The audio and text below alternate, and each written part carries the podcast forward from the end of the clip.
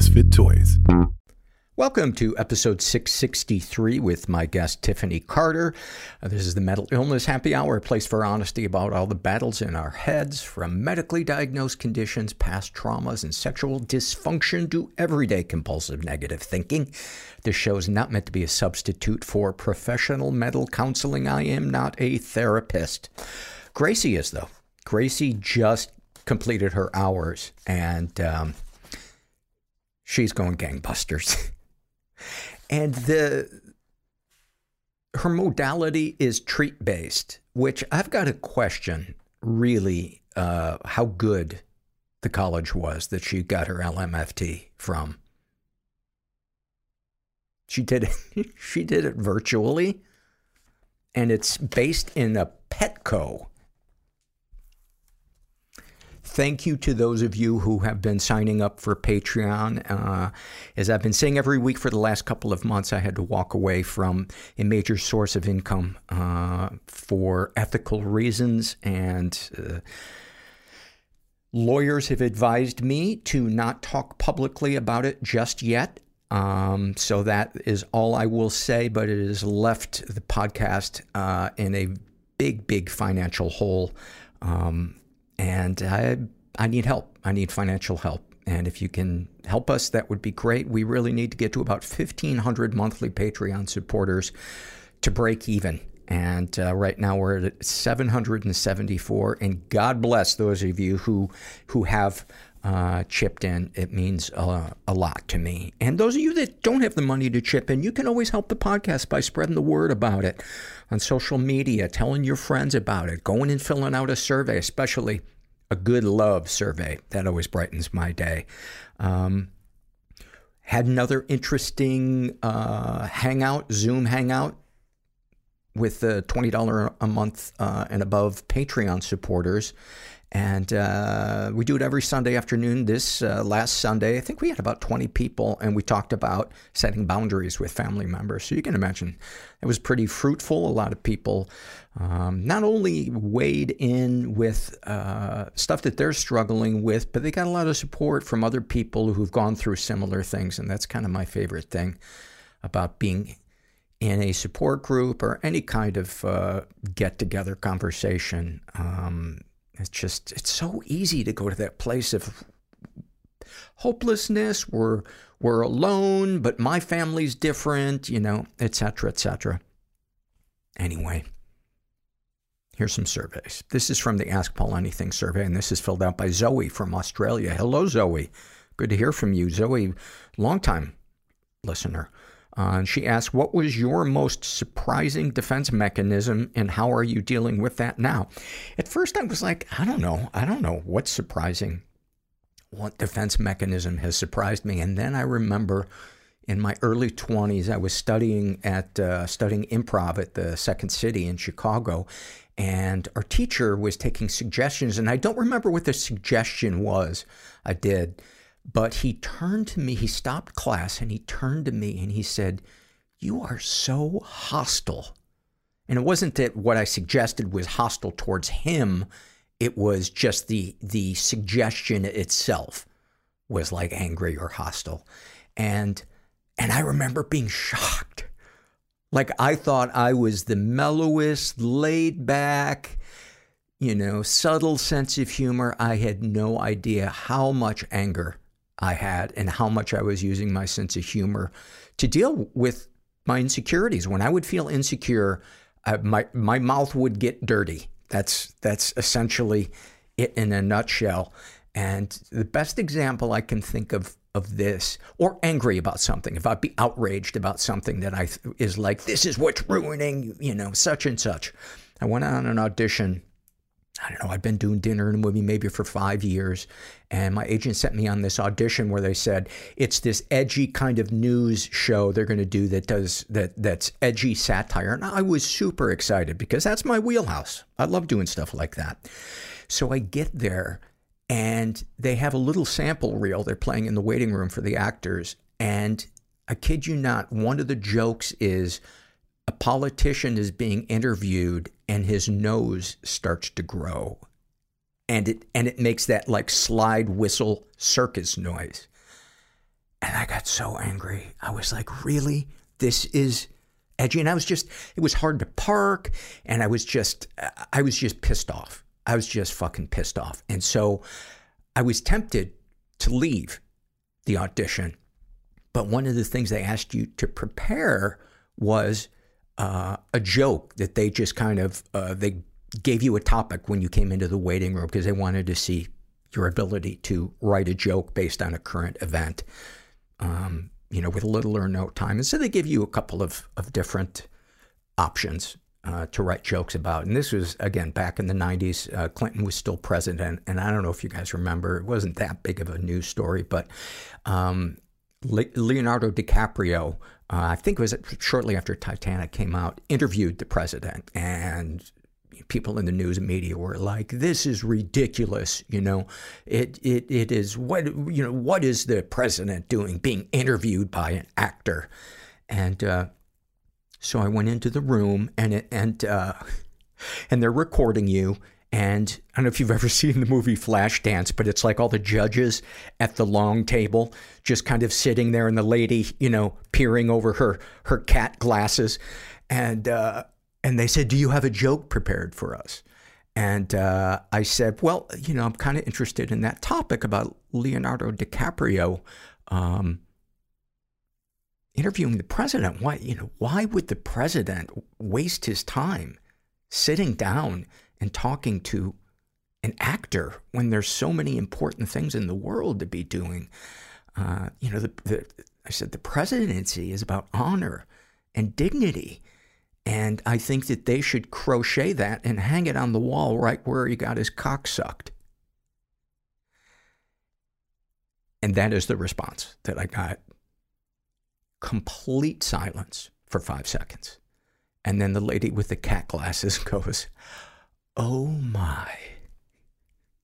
So that is an example, Sarah. That was kind of a long winded way of sharing my coping mechanism of my humor being aggressive when I'm upset about something. Thank you for that question, Zoe, and I, I hope you're doing well. This is from the What Has Helped You survey, and this is filled out by a woman who calls herself Heiki. And uh, what are your issues or struggles? She writes, I often struggle with incessant negative thoughts. As soon as something is looking good for me, I spiral in my mind and assume it will not last our minds can convince us to believe the most awful things about ourselves. What has helped you deal with them? The past couple days, I've felt hopeless that I will live in this basement forever, that no one will love me. Today it rained. I got in my car and drove to the sem- cemetery, and then parentheses, morbid, I know. But I arrived there and just walked and walked until I felt like running as fast as I could. The people buried there lived their lives. Maybe their lives were cut short.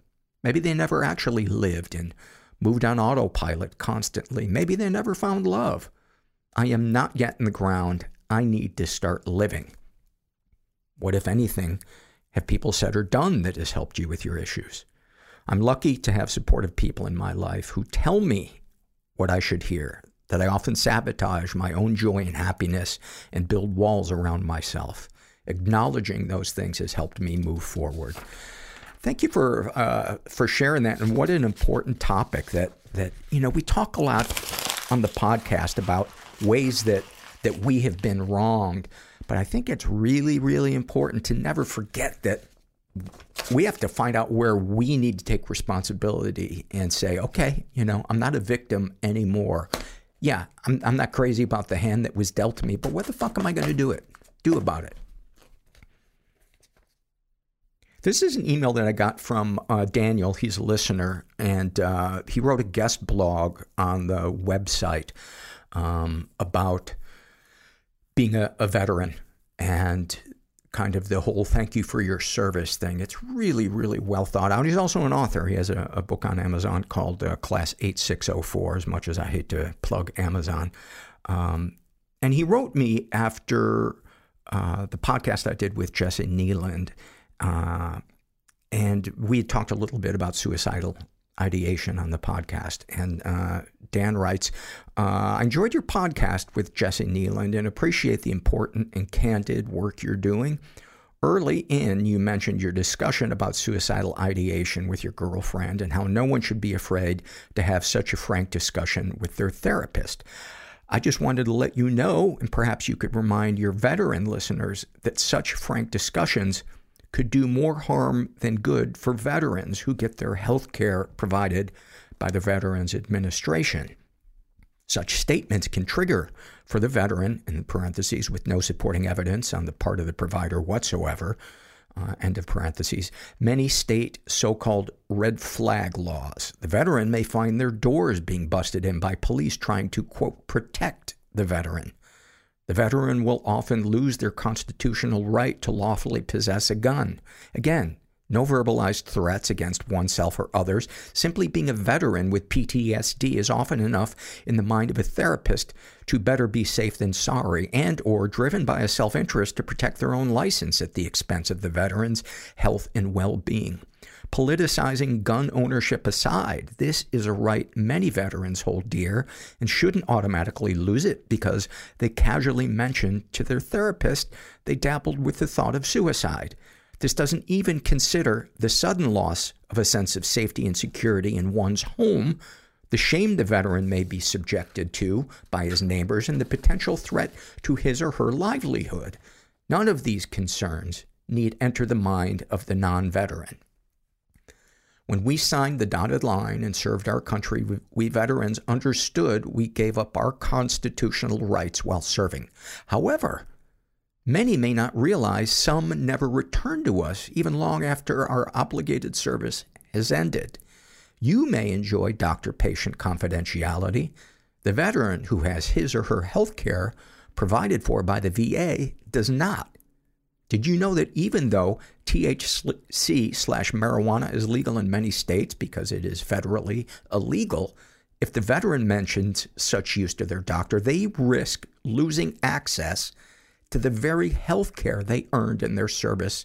And the country is contractually obligated, oh, this is part of a, longer sense. Um, was a long sentence.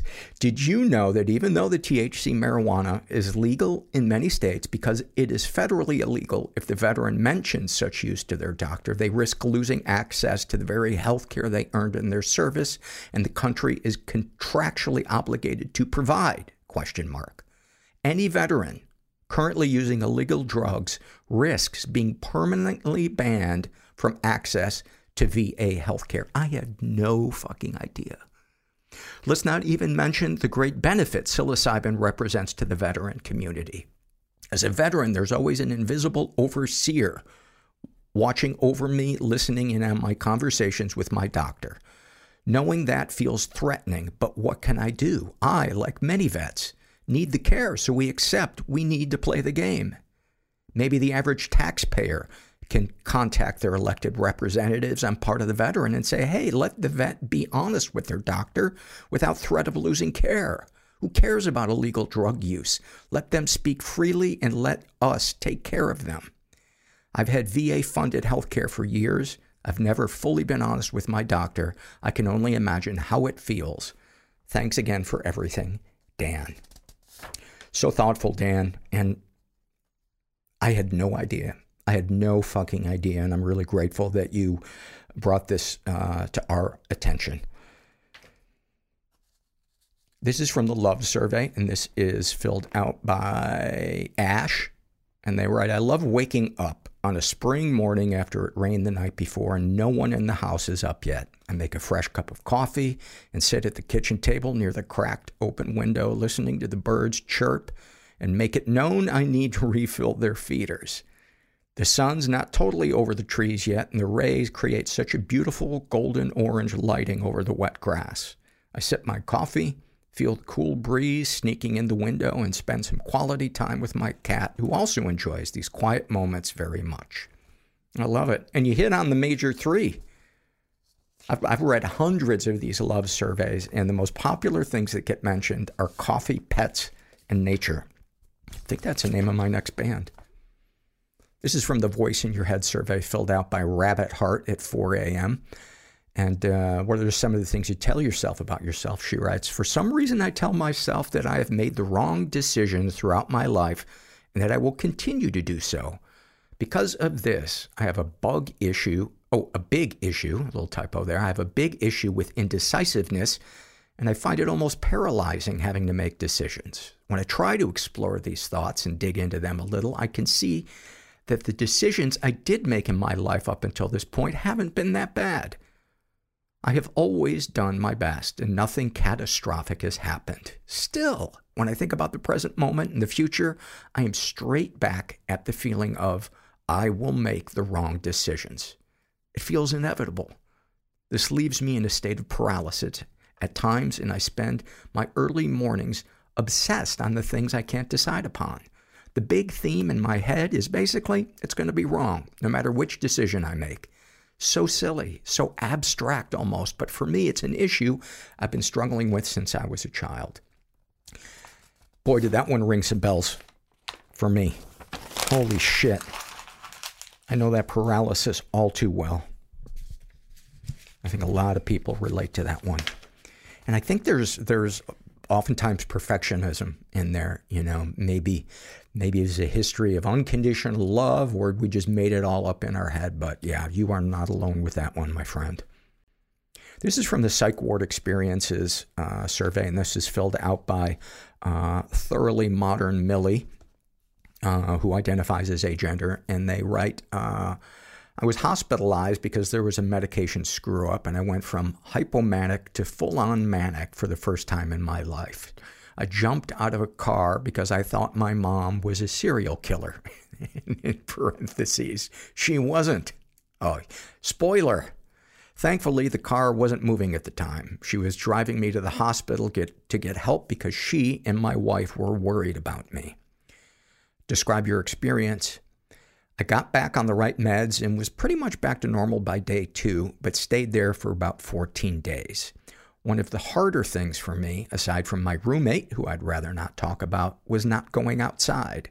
I wish there was some law requiring daily outdoor time for folks in inpatient care. The weather was beautiful and I could see it out the windows, but during the time there, I only got two 30 minute outdoor rec times in a tiny courtyard. During the second one, I just lay on the ground and absorbed sun and listening to bird song. It was more th- therapeutic than any of the actual therapy I had there. I smuggled a couple of pieces of clover back in for my friends that I made there who didn't get to go outside. The degree to which a tiny piece of grass was appreciated speaks volumes to how important the natural world is for our brains.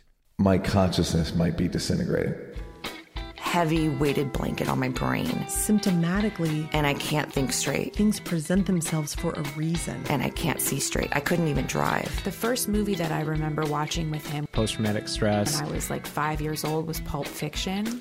and moral injury. I would act out the scenes. Gonna go to hell. Or... With my Barbies.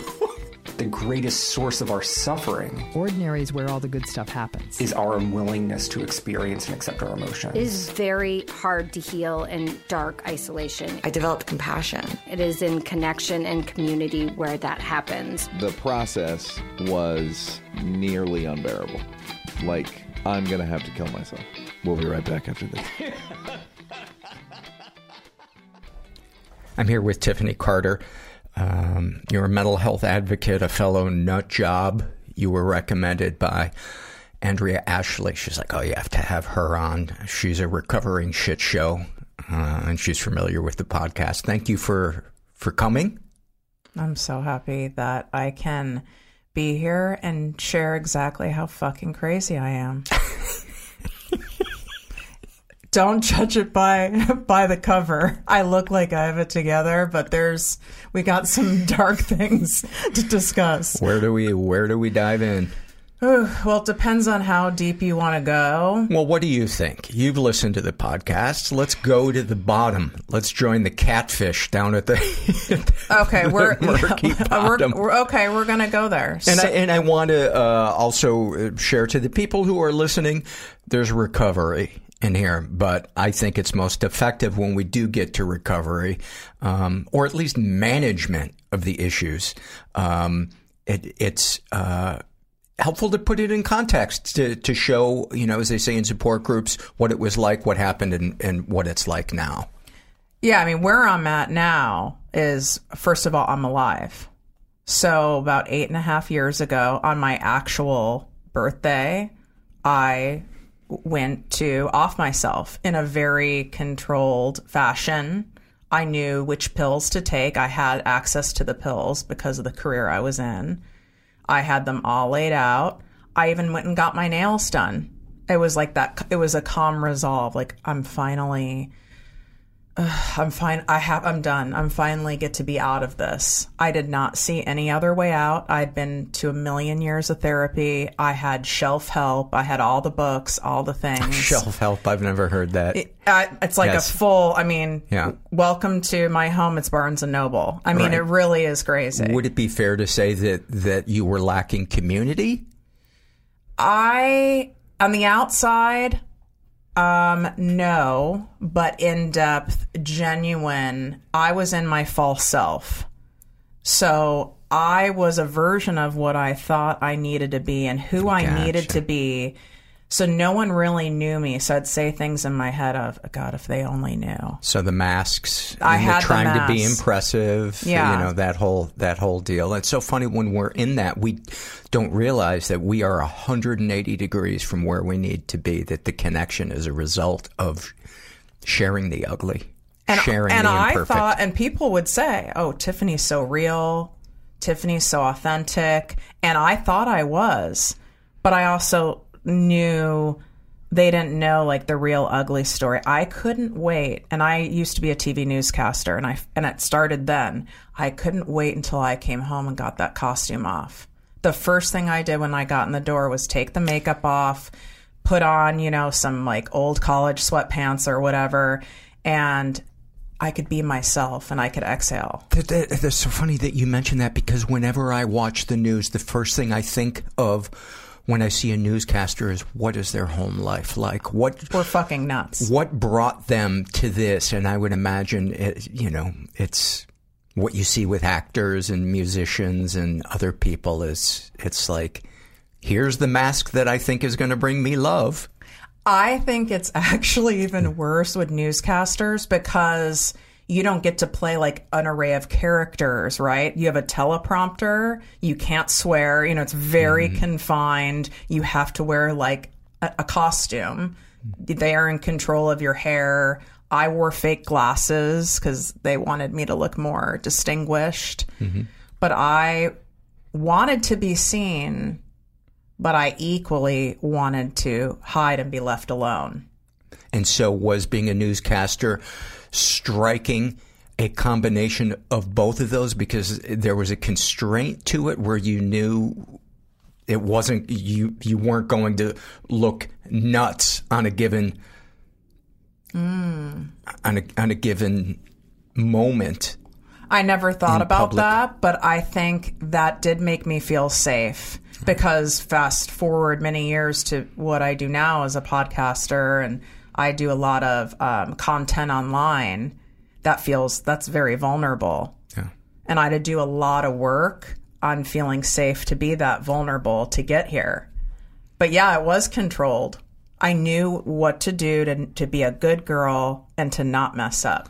I think for, for many of us, especially addicts and people who grew up in households without boundaries, uh, there's something very soothing about knowing what the, the rules are, what the can and can'ts, because I think that addict part of the the mind or you know whether you're dealing with bipolar or anything where there's kind of chaos in our brain there's something safe about knowing this is off limits, this is okay.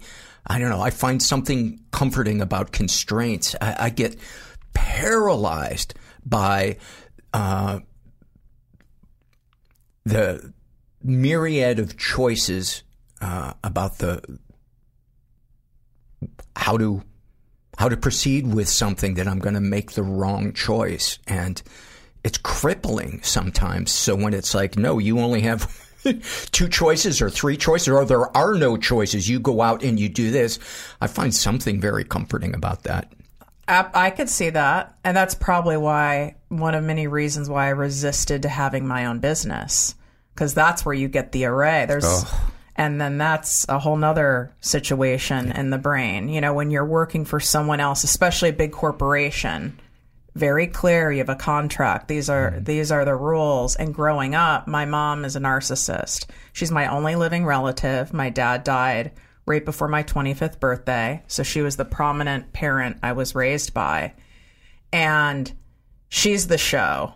And with someone who's that sick, I was always gauging, but you never knew what you were going to get. The rules changed all the time. So it mm-hmm. makes sense Yeah. now that I'm having this conversation with you, why why I liked having a box, but I also resented the box. exactly. exactly. Uh, so where do where do we start? We got a little snapshot of where uh, where you were at your bottom. Let's back up and and trace the path to the to the bottom. What are some of your earliest memories uh, growing up? The ones that you think exemplify. I think this one's important because I thought I was so alone in it, and if it's stuck with me this long, there's something to be explored there. So, as an only child and being raised just, you know, by my mom predominantly, dad was the doormat. They were divorced when I was four. Mom had the bevy of rotating men, people, whatever, to fill all of the attention and all the needs. Did you feel unsafe in a in a house where strange men were coming in? Yes, and you will soon hear that that was an accurate way for me to feel. The house, the business was run out of the house, her business. What was her business? It was like a marketing, a food and beverage marketing company. And when I say run out of the house, I'm talking 50 people coming in and out six, seven days a week, 10 phone lines before, you know, like old school phone lines with the obnoxious ring. Like it was chaos all the time. There were two um, gourmet kitchens. I mean, this was a, an Olympic sized pool. oh, so she It was, was, mommy, quite successful. It was mommy dearest. There's a lot of mommy dearest stuff gotcha. that that movie um, for people who might not know it. Go get triggered. Watch Mommy Dearest. It's so it's so fantastically over the top and yet also not over the top. not in my case. like that this- was real. It's like the subject matter and the facts are uh, very much real and not all that rare, but the acting is so over the top. It's uh, I, I think it's definitely a top five in the gay community of camp and fantastic and awfulsome. Well, the gays love my mom. She has the fake rich person accent. So she goes deep with it. It is and that part is entertaining. It's like you're from rural Michigan. Like we're fine. But it, it is entertaining now that I've gone through and done all this work. So she would come to read to me She's as a doing air, bedtime air story. quotes. Yeah, air quotes meaning she's doing what she thinks a good mom is supposed to do for whatever reason. There wasn't any like genuine heart, and I even knew as a six year old she didn't really want to be doing that. Like I felt it. it. She she was just like checking a box or something. Yeah. And, And she- kids pick up on that. kids are so smart. People, we forget that kids really, they do. They pick up on it. This is why I don't have children. I don't want children, and I never wanted children because I'm not well enough, honestly, to have children. I wouldn't want to pass it on to them. So she would read, and then she would say, I'm going to the bathroom. I'll be right back. In a very short period of time. She never came back, ever, but said it regularly and I would get up and be worried about her. Like, I thought she was coming back. But I would go walk down the hall and to her door, and I was so terrified to turn the knob. I was terrified. And I would like, so I'd turn it so super slow to see if it caught, you know, if it was mm-hmm. locked. And I just wanted to know if it, it was always locked and she never came back not one time and so then i had to self-soothe and try to get myself to sleep, which is n- not easy for a kid that just felt, you know, really abandoned. All the great tools that kids have. Right. What were you afraid of turning that knob? That she would be dead? That she would explode at you? I was terrified of her unpredictability. You never knew what you were going to get with her, that she was going to explode. Yeah, that I was going to get in trouble. Her main form of punishment when I was an adolescent was stonewalling, was ignoring. Silent treatment. And I'm talking not for an hour, like a solid week. There would I would be fed, you know, I'd be clothed, bathed, school, but like a ghost. I could walk right up to her and I learned the people pleasing and the manipulation then. Mommy, mommy, that, that, that. You know, I'd do all of that. None of it worked. I remember Even apologizing. Nothing. I would put on yellow sticky notes. That was the only color at that time. And I would write on there, I'm sorry, mommy. I'm sorry. And tape them all over. I tried everything and it didn't work. And then one day it would just be like nothing ever happened. And I'm back in her good graces again. How would you soothe yourself? This is why I've not seen the Barbie movie. And some people have said actually that movie's was triggering for them. I have no desire to see it. I think this is why. And I think it's also irritating that no one thought this behavior was weird. Again, only child. So I had to play, you know, my by myself a lot of times. So I had the Barbie dream house with all the, you know, Barbies. But how I played with the Barbies was I'm talking violent shaking of them to where I'd be sweating as a kid. Vile I'm talking I loved it. I mean their heads would fly off and it was like I mean, you can't well, you might be able to see me if you're watching on YouTube or something, but like I would be shaking the crap out of them. With the intent? That's how I'd make them talk, you know? I don't know. I, I don't know why I did it, but it was so aggressive and I'd be sweating and I loved it. It was probably, right, I didn't, it was subconscious form of release, but people in my household saw me do it. Like, remember all these, like some of these mm-hmm. employees, when my grandparents would visit, they have witnessed it. And then they would make fun of me. So I knew it was weird. So when I would go to play at other kids' houses, I knew I couldn't play like that. And it was really tough for me to not play like that. How was the shaking received by Ken? I'm not, I wasn't really into Ken. Ken wasn't into me, man. I'm not a Ken kind of gal. He's a little vanilla. You know what I'm saying? He's not my guy. So, uh, share share some more. So let's flash forward to what you said. Like, did you feel, and you picked up on that, and I, I don't think you know that much about my story. You know, you said, did you feel dangerous in that house with all those strange men and people coming and going? I felt uneasy and it was a stressful environment. I mean, 10 of those horrible ring phone lines constantly, all the time, doorbell ringing, people coming in and out. It was so much. And strangers. And strangers, and just constant stimulation all the time. So, starting at age 11, my mom had me watched, babysat by a male employee. My mom's drug, she's addicted to attention. Like some people would say, like an attention whore, but this is a true addiction. Uh, she's on her fifth husband now, and there were many, many men in between. I mean, and a lot of them were men who were affiliated with me. Like she fucked my tennis coach, and then I wasn't able to have him as my great tennis coach anymore. Things like that. And so this male employee of hers was set to babysit me. And I even thought that was weird at 11 to have a male babysitter, but whatever, because I already had this like granny nanny thing going on my whole life. And so there were these like weird fixtures of people that I like that would be there and then would go away because some my mom cut them off. Gracie, come here.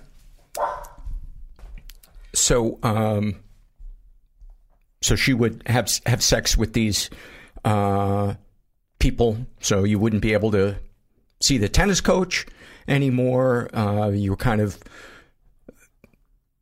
sometimes with the grandparents, sometimes with with other people, but it wasn't consistent. It was more like there would be certain prize puppets that she typically employed that were in her good graces, and then that could last for years. But then all of a sudden, they would speak up to her or maybe set a boundary, and they were immediately cut off and gone. And I didn't.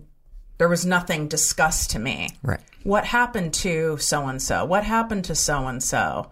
And it would just be shut down. Yeah, not a lot of nuance in the mind of the narcissist. Exactly. It was like it's a light switch, like I tell uh-huh. people, right? They're gone. So this guy is watching me and he In in your home or in my home, in this home that was also his place of work too. right, and is your mom there? She is not there. She's out on, you know, dating, trying to get her next relationship because that was the priority. Gotcha. and he started the grooming process of positioning himself and my mom also helped him to position himself as my brother. I was told to call refer to him as my brother.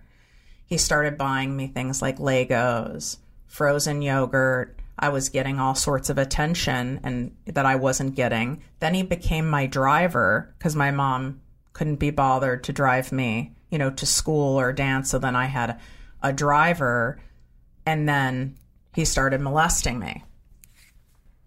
And and I wasn't surprised. This is what's interesting. I w- I wasn't surprised when that was coming. There's a lot of stuff I know I've blocked out that I don't need to dig up in order to be in a healed state. Obviously, I've done a lot of work. This is why I can share my story, right? And I wasn't surprised. It's like I knew it was coming. You know, it was just part of the job at 11. Was was sex and sexuality something that was on your radar at that at that age?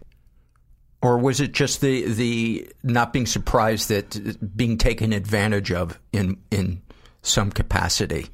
It was more about being taken advantage of. My mom was overly, um, inappropriately, I feel, sexual in nature as a way to be like a, you know, like a black widow to attract the man. So I watched a lot of her manipulation, sexual manipulation moves. Are, are are are there any examples that that come to mind? she would parade around in very um like do you remember Fredericks of Hollywood? remember the catalogs like the bright red, right? Like she would parade around in like that kind of, you know, lingerie, like lingerie that's meant for like a bedroom. Yeah. And it didn't matter who was around. And then you were expected to make some sort of complimentary, like something, The visitor, gesture. the visitors, or you? Ev- anyone who was there, right, had to say something. And so it was, there was that kind of stuff that went on. So I saw the response of men to that. So power, sex was power. Yes, exactly. So I knew it was weird. I knew that something, it was not surprising to me, but I was also equally devastated because I I genuinely saw him as my brother. And I'm here I'm an only child like it's kind of like when you know when you know an alcoholic that you love and they're saying they're not going to drink again and maybe they go 3 weeks and it's just long enough for you to believe that they're not going to drink again and then they do you knew it oh, was, Oh, the fa- the fantasy of somebody changing. you knew you kind of know it's coming Yeah. but it's still heartbreaking. It was like that. And my mom this is where it gets really fucked up. My mom was aware this was going on she would pay and he would use the corporate credit card to take me on adult dates. Like I'm talking in Chicago, five star restaurant, champagne ordered. I'm wearing an outfit and I'm 11, 12, 13, 14, 15, 16. I mean, over and over and over again, right in front of her. She orchestrated it and paid for it. And and you would be staying with him in a hotel room No, or what? I would come back to the house and he molested me in the car and in my bedroom. In particular, at a certain time at night in my bedroom, but it was almost nightly because that was also his place of work.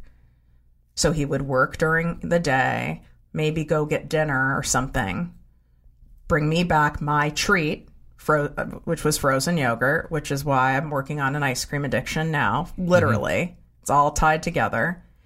And then it would be around. I called it M*A*S*H time, like meaning the show M*A*S*H mm-hmm. in Chicago came on at 10:30 at night.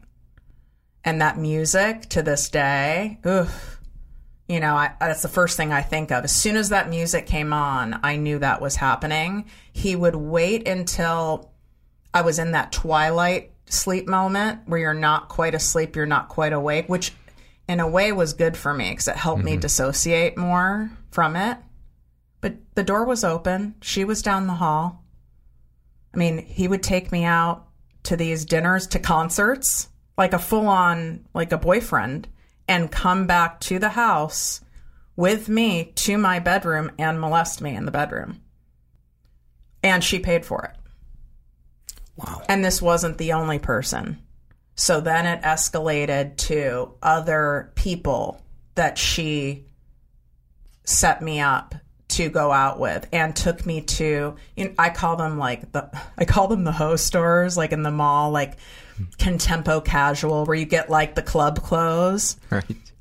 If you haven't noticed, I use a lot of humor to manage manage I love my it. manage my illness, which is why I love this show because you're sick. Thank you. and she would buy the outfit like a hot pink micro mini skirt on a 12 year old. Wow. Wow. So I thought this was normal. And then she put me to work.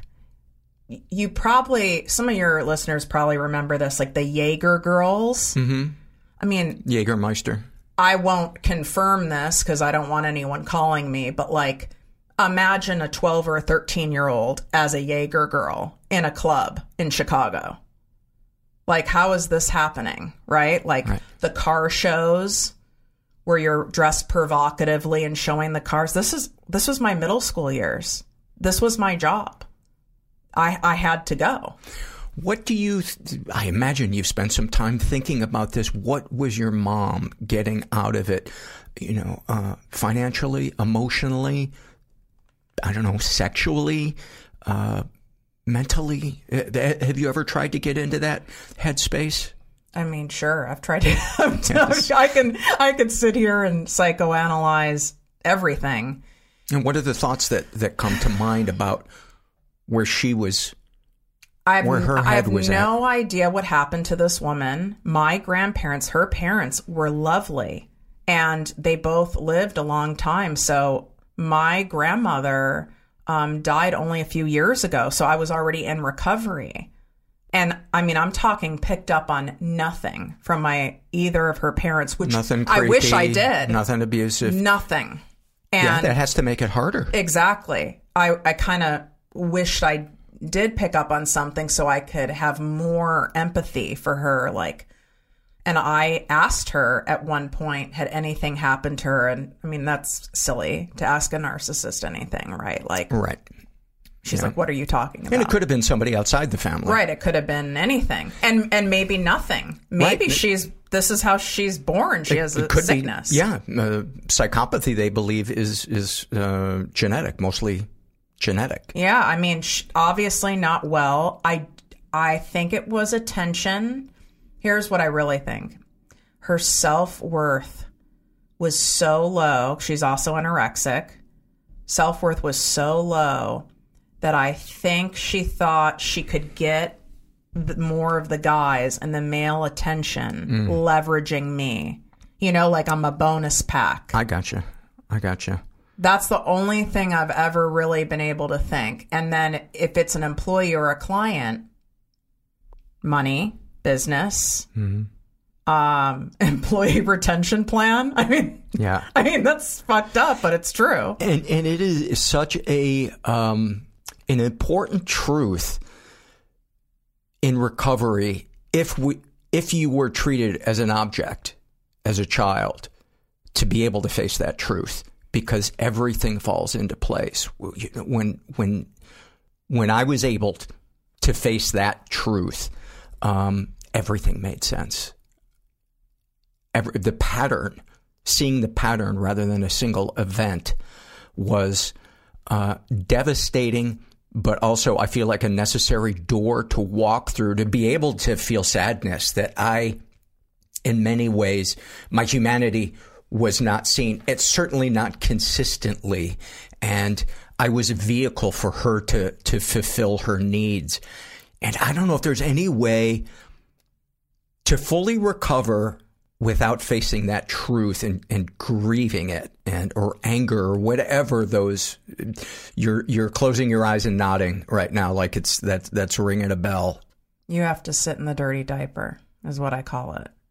There's no way around the pain. I've tried every way. Thank God I don't have a the addict gene for substances. I'd be dead in a pile of cocaine somewhere in Brazil. I mean, I've really tried everything, and there was nothing that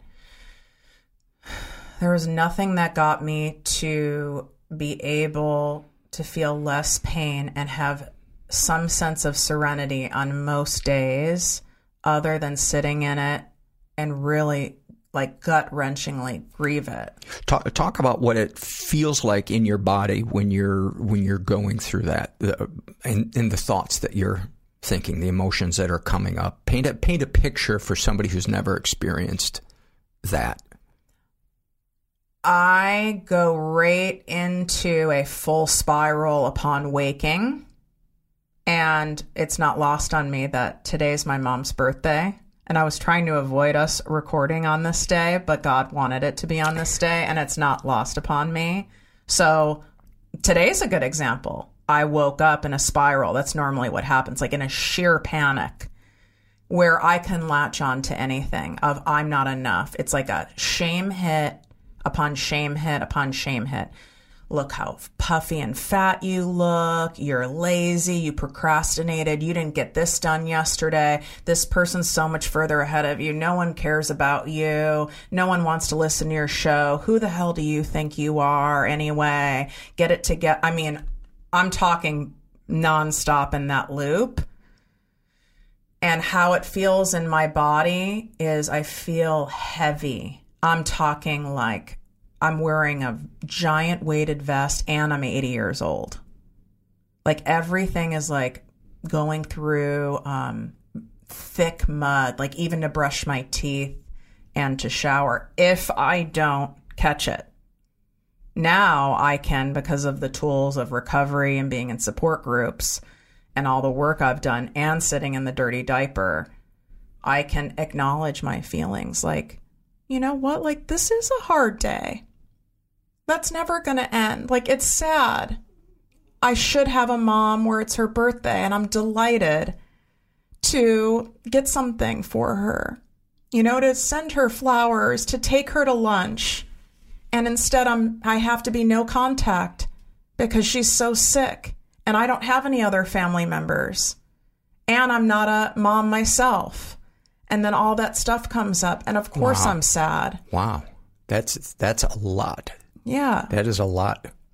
And it is sad and it also makes me angry and it's understandable. And that little tiffy i call her my inner child she's like i just want my mama. I want mommy. I want mommy. And i i talk to her. What do you know.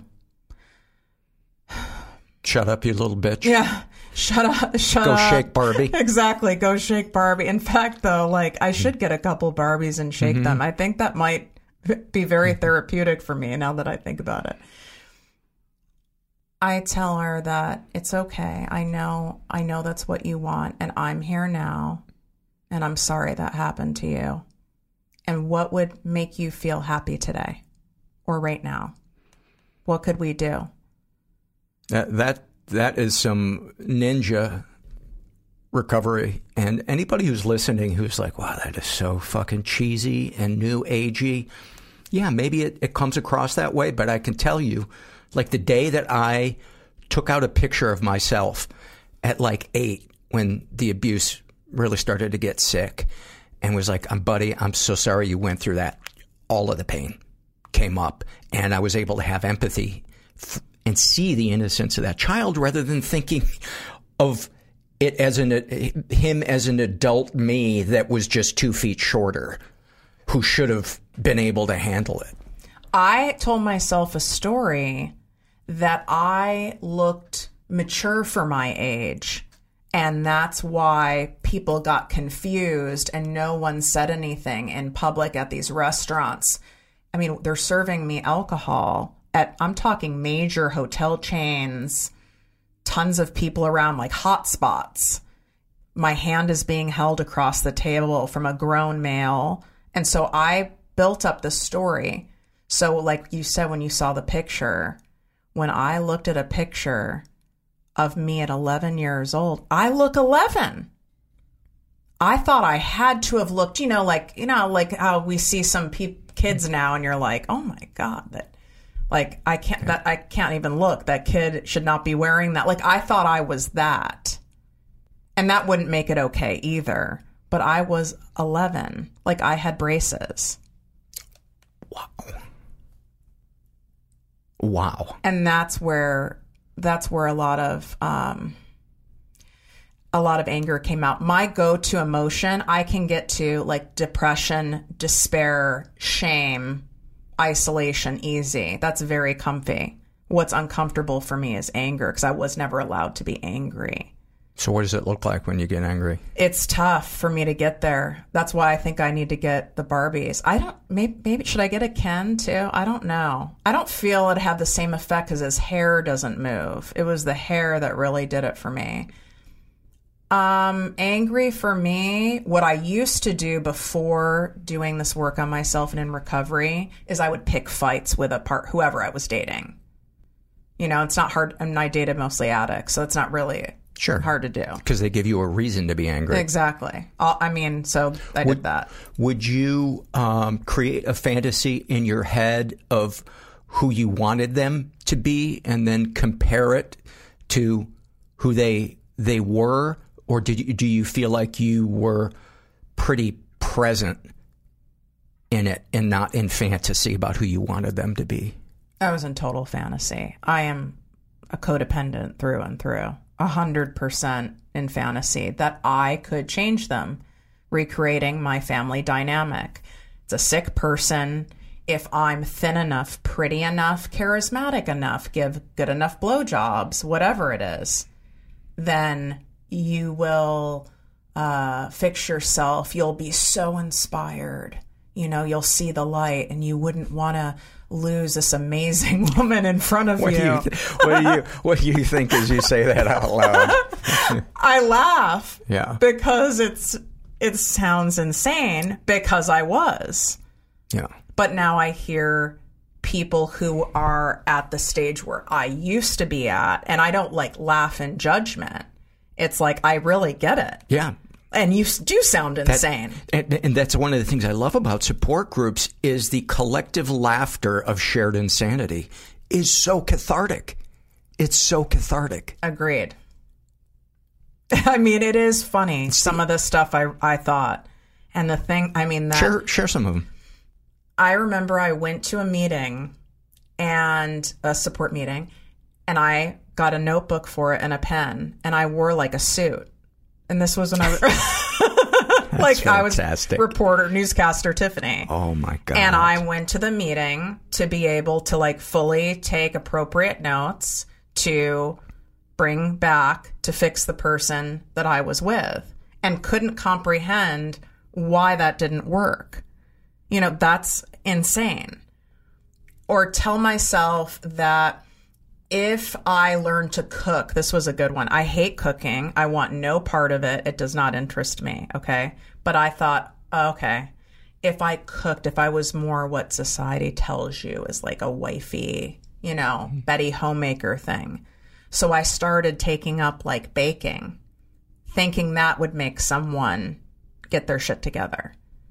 I mean, when I even say it, I it's can- laughable. I, I can see if there's a convection oven involved, but straight up baking, that's I mean, yeah, you throw it. some nachos in there or something. yeah, no, I was doing like with the apron the whole bit, and I couldn't. I I was fixated on having someone see the light, but it was really because I wanted that for my mom. I wanted her to see what she did and the damage what she, did missed, what she missed and what on. she missed out on and her to say something to me. I mean, I used to have a lot of fantasies on like what she'd say on her deathbed. like what? I know what I did to you. It was terrible. There's no excuse. I was horrible. It's the biggest regret of my life. And you're incredible. And I know me saying I love you doesn't hold any weight. But I want you to know that you're loved. And all of that was egregious behavior and horrific. And I am willing to spend eternity in hell for it. You put some thought into that. I think about everything like f- at five thousand percent at all times. At all time, this is why I try to find things to dissociate with: TV, scrolling, you name it, like workaholism, exercise addiction. The brain is just always going. One of the things uh, you and I were talking about before we started recording was uh, anorexia in in relationships. Um, talk talk about that. So I used to be a And, hoe. and yeah, and we're not and we're not talking about uh, food anorexia. We're talking about sexual social anorexia, withdrawing from things that are nurturing and healthy for us. Yeah. I mean, I used to be straight up a hoe, and I'm not like, I'm saying that like jokingly, but not really. I mean, I've dated the United Nations. So if one person in one economic economic class or race that didn't work, then I'd pick some other dynamic, not realizing I was the common denominator. So that was my drug. Well, isn't that interesting? Because that was also my mom's drug, but mine was for a different reason. I wanted to feel loved. I thought if I didn't have a person, then I wasn't loved. Um, I thought that gave me some sort of worth. Then I'd stack them up. I'd have three going in a rotation. I had the back burner guy. I had names for all of it. I made sure I was never without that. What would it feel like when you were without it, or were you never without it? Never without it. Hell no. Just like a drug addict. So couldn't right? couldn't be alone.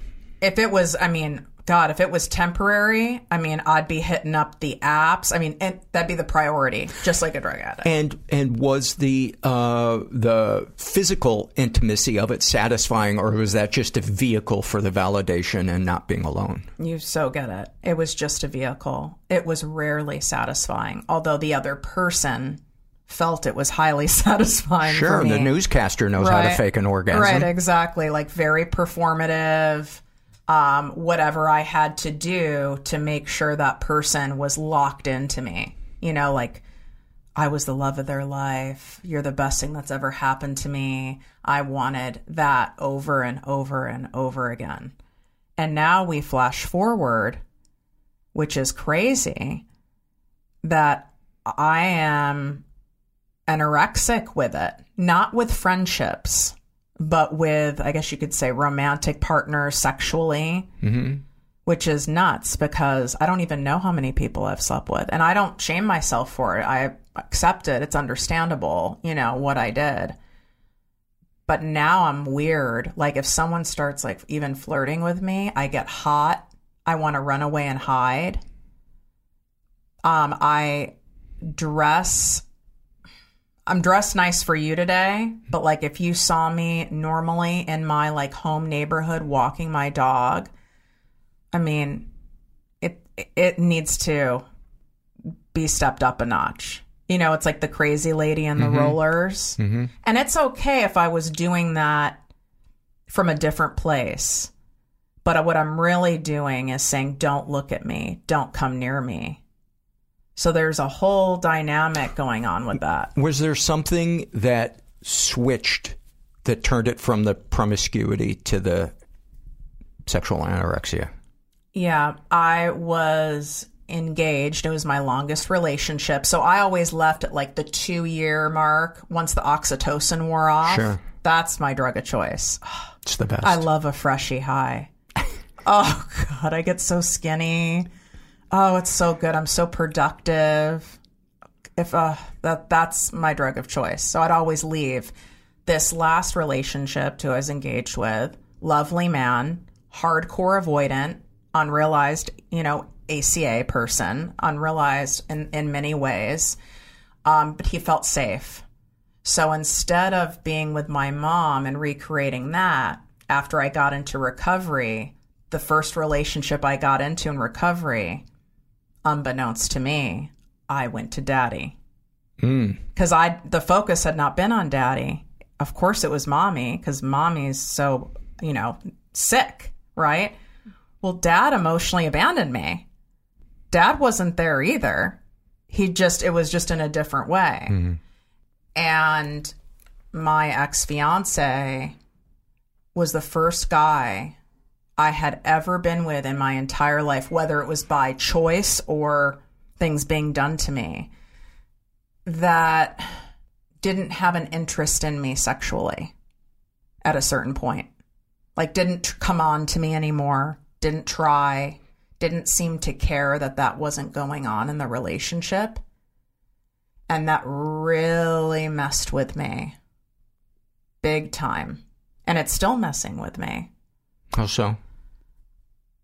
I've gone, okay, this is someone who's truly seen me. Remember, my first relationship in recovery. So not there's no mass. The, Right. There's no those don't exist with me anymore. This is what you get. So seeing the true me, true intimacy, me sick, me farting, me cute, me disgusting, all of it. And that's being rejected.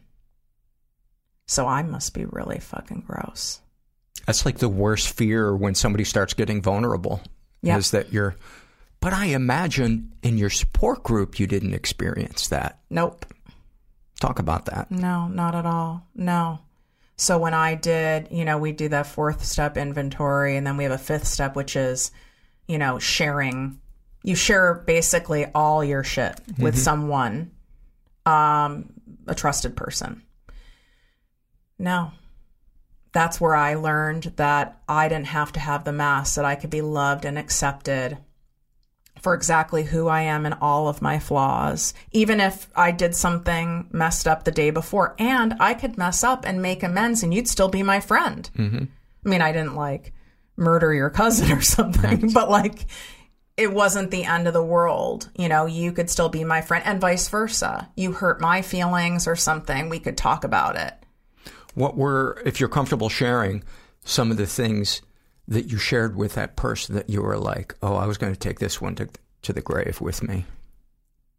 I two things. One, he knew in in a lot of graphic detail things that have happened to me. I mean, there's a whole pile more that I've you know When- when not you say, shared. say he, he, the person you shared My ex fiance. Oh, yeah. your- your Is ex-fiance. Is that what you meant? No, I meant with the person in your support oh, group. Oh, I'm sorry.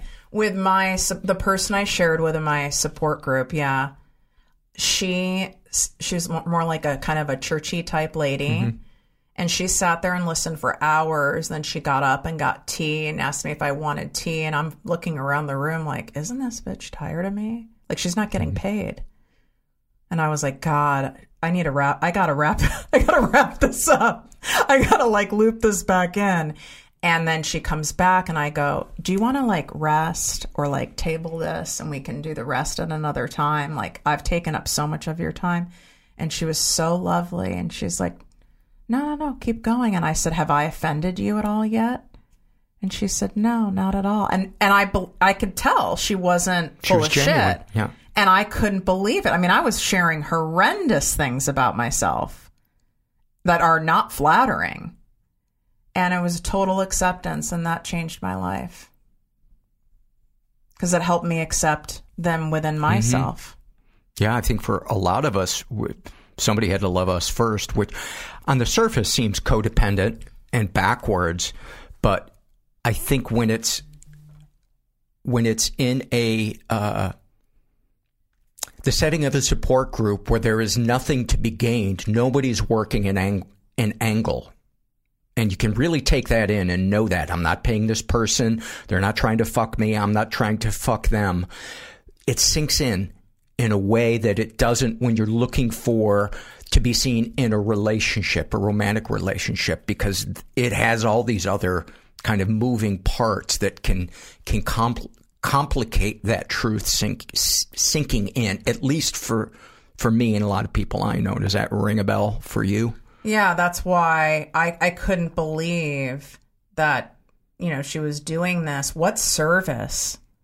I mean, it was like five, six hours. You feel different about humanity after yeah. somebody Yeah, has- because being in like the news biz and then being in, I was, you know, at a career in pharmaceuticals, you know, corporate stuff. It was Yeah. like everyone had an angle, an agenda, you know, everyone's Mhm. being paid. It, there's always something. And living in LA, there's a lot of that in LA, right? And my whole life growing up, I always had to trade something and give you something and sacrifice something in order to get a nugget. And I, for the first time, didn't have to trade anything. I mean, what? Okay, maybe two dollars, a, a, you know, a meeting or whatever. Mhm. But I didn't have to give anything. if you're comfortable sharing the things that you shared with your ex, um, and what that reaction.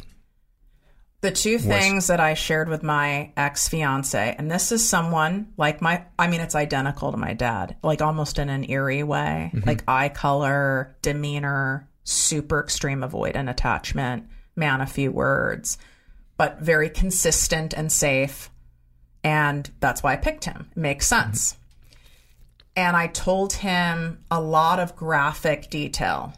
So that this is probably something only a fellow sexual abuse or assault survivor understands, so I know you'll get it.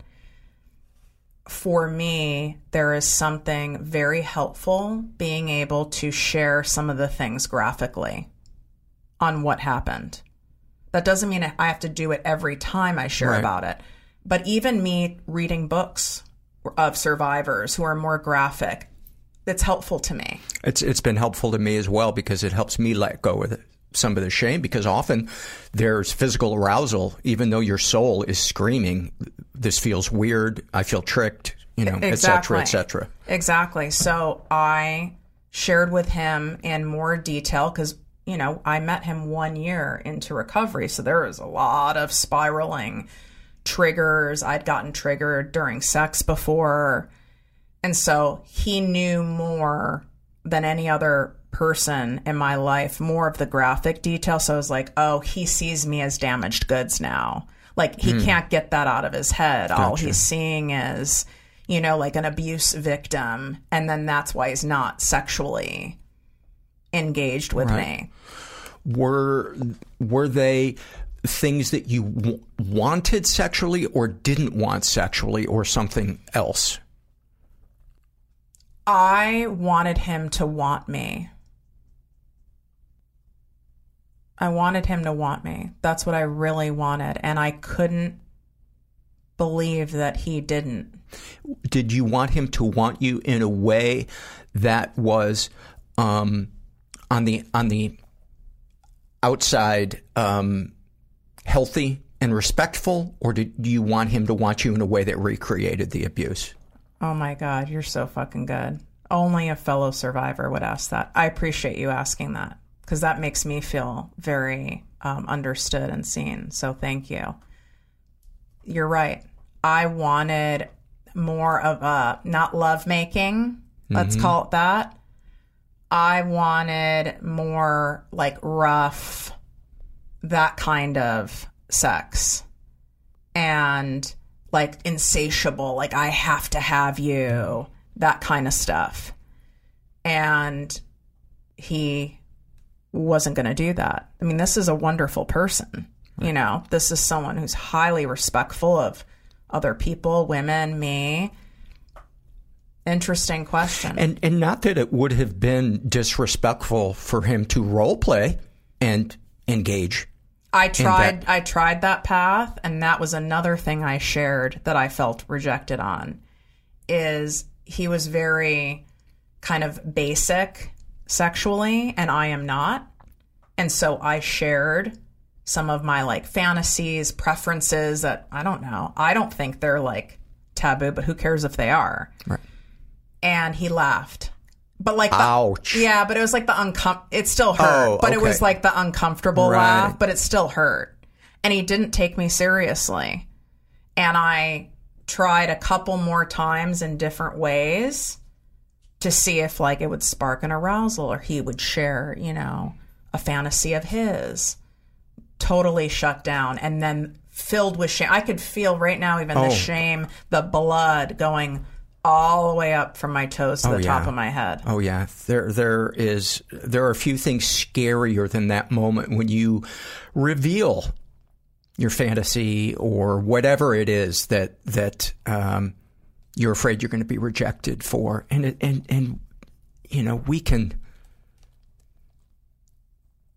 heap shame on ourselves in a way that uh, totally distorts that other person's reaction. It could be that they're just not into that or they're processing it, but we're like, if they don't give us an enthusiastic, that's awesome, that's also my fantasy, you're like, I am terrible. I am disgusting. I am weird. And I can tell you, the 9,000 surveys, shame and secret surveys I've read, the most common byproduct of experiencing sexual abuse is a sexual fantasy where there's a power imbalance. Makes sense. Makes total sense. And I wanted that was an itch I want scratched, and he wasn't going to scratch it. And I felt rejected. I created a story. The truth is, this is a shy person, hmm and that's obviously not his thing. That's the truth. Right. Which is fine. That's totally That's fine. not failing you as a partner. Right. But like I latched on to I'm a disgusting, deviant, you know, hoe. What's wrong with me? I must be gross. And then I I mean I went I can go deep with the stories. Like his ex is really skinny. Like Oh, that route, the yeah, Facebook route. Exactly. His ex is really skinny, and I'm not like a super skinny person. So, like, I don't do it for him. I mean, multiple, multiple layers to where eventually this was the demise of this relationship, and I had to leave. And it was for no other reason other than this. Would you have to, um, and if you're not comfortable sharing this, please, please don't. Um, would you have to go to some fantasy in your head to reach orgasm with him that involved your fantasy rather than being present with him and Without a doubt. And rarely did I ever have like a true orgasm. I did sometimes, but it required a lot of mental gymnastics. Without a doubt. Because what I was wanting, but then it was go, if we even went hmm. back to the Barbies, which is a really weird tie. Mm-hmm. Like when I would go to friends' houses and I knew not to shake the Barbies to play them because that was weird. That's how I felt in the bedroom. I knew the how I really want to be and what I really want in the bedroom was going to be rejected by him, and so I just kind of like played along. that's a that's a lonely place to be. It was very lonely, and it's still affecting me. Like I, I still convince myself like I, I used to think I was attractive, not like gorgeous, but like I'm a pretty okay looking person, mm-hmm. and I've really done a great job at convincing myself that I'm like a troll, like I'm like a hippopotamus, like I'm a swamp monster. One of my friends, she used to call herself a manatee. Yeah, exactly. I've, I've really convinced myself of this. And whatever we convince ourselves of, we start seeing confirmation bias of, yeah, right? Yeah, yeah. And so I just kept seeing over and over again. But the pain of that, that's what has led to the relationship anorexia in that area of my life. It sounds terrible. The thought of a date, the thought of flirting with someone. ugh, it just sounds so much easier for me to to not do it. Mm-hmm. But it's also lonely and not satisfying. So talk about the uh, the anorexia. What you what you feel. What are the things that that shut you down? Um, you've shared a little bit about it, but I want to help. Uh, I want to paint a picture for somebody who's like, "What? What are you talking about?" I mean, I would have been someone listening to me right now and going, who the hell could do that? Mm-hmm. Like, how is that possible? When I first r- read about that this was a thing before, I understood some people had it, but like I was the opposite. I always had to have someone. Mm-hmm. So, how is this even a thing? Like going without sex or flirting or anything for a year, I was like, I I wanted like a you know big award for that. That was that was a big deal. The feeling is it sounds like a lot of work. That's what my disease tells me. So it convinces me this is a lot of work. The relationship. Yeah, any mm-hmm. form of like starting a relationship, dating, even a sexual encounter. It's mm-hmm. a lot of work.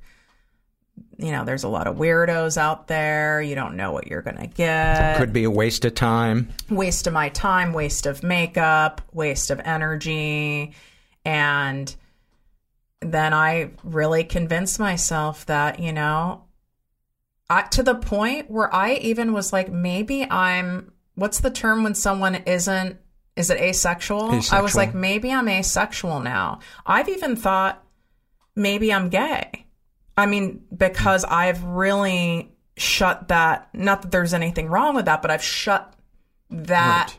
towards males so far off where it's just like I, I could even see a guy that I find attractive and I instantly go, he's attractive. Ugh, that'd be a lot of work. And he'd think I'm a hippopotamus anyway.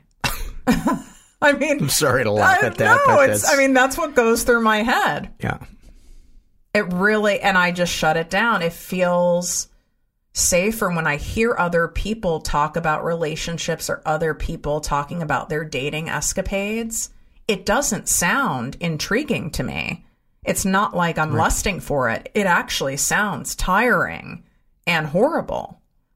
It sounds like a lot of work. I think you get to a certain point in recovery where you realize a relationship, a healthy relationship with intimacy is going to be messy and involve difficult conversations. Messy not to be confused with chaotic and toxic, but uncomfortable. You have to be willing to navigate, and I had to, to learn this the hard way. I have to be willing to navigate uncomfortable moments to make a relationship work because it is childlike to imagine everything is going to be that continuing oxytocin high from the from the first couple of dates and actually the the relationship I'm in now there was no oxytocin uh hot maybe the first two dates because I just I hadn't been kind of um had any kind of physical contact in a long time so just uh, you know a hand on my shoulder was like Yeah. oh my god this is the most That would amazing do it for me. feeling yeah in the world but realizing that that was going to have to happen, those difficult conversations, um, that was the fork, fork in the road for me. And I think when we get stuck in anorexia, um, I think a lot of times that fear of navigating the uncomfortable um,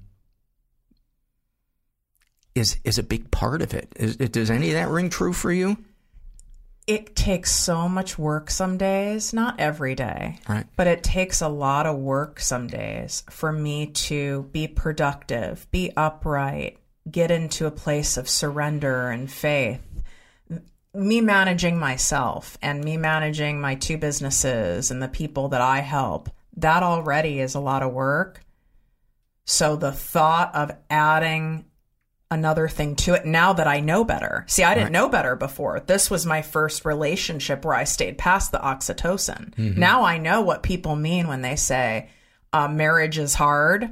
Yeah. And I used to laugh when people would say it and go, oh, well, they're just not with the right person. No, it's hard. Other people's needs can be terrifying, even if they're right sized. And expressing our own needs even if they're right sized, can be terrifying. Especially, I think, if you were raised in an environment where your parents' need needs were placed ahead of yours. It feels so greedy to want to have somebody when you're conversing with them to just look you in the eye and not be busy doing something else. My girlfriend has called me on that before, where I wasn't giving her my full attention.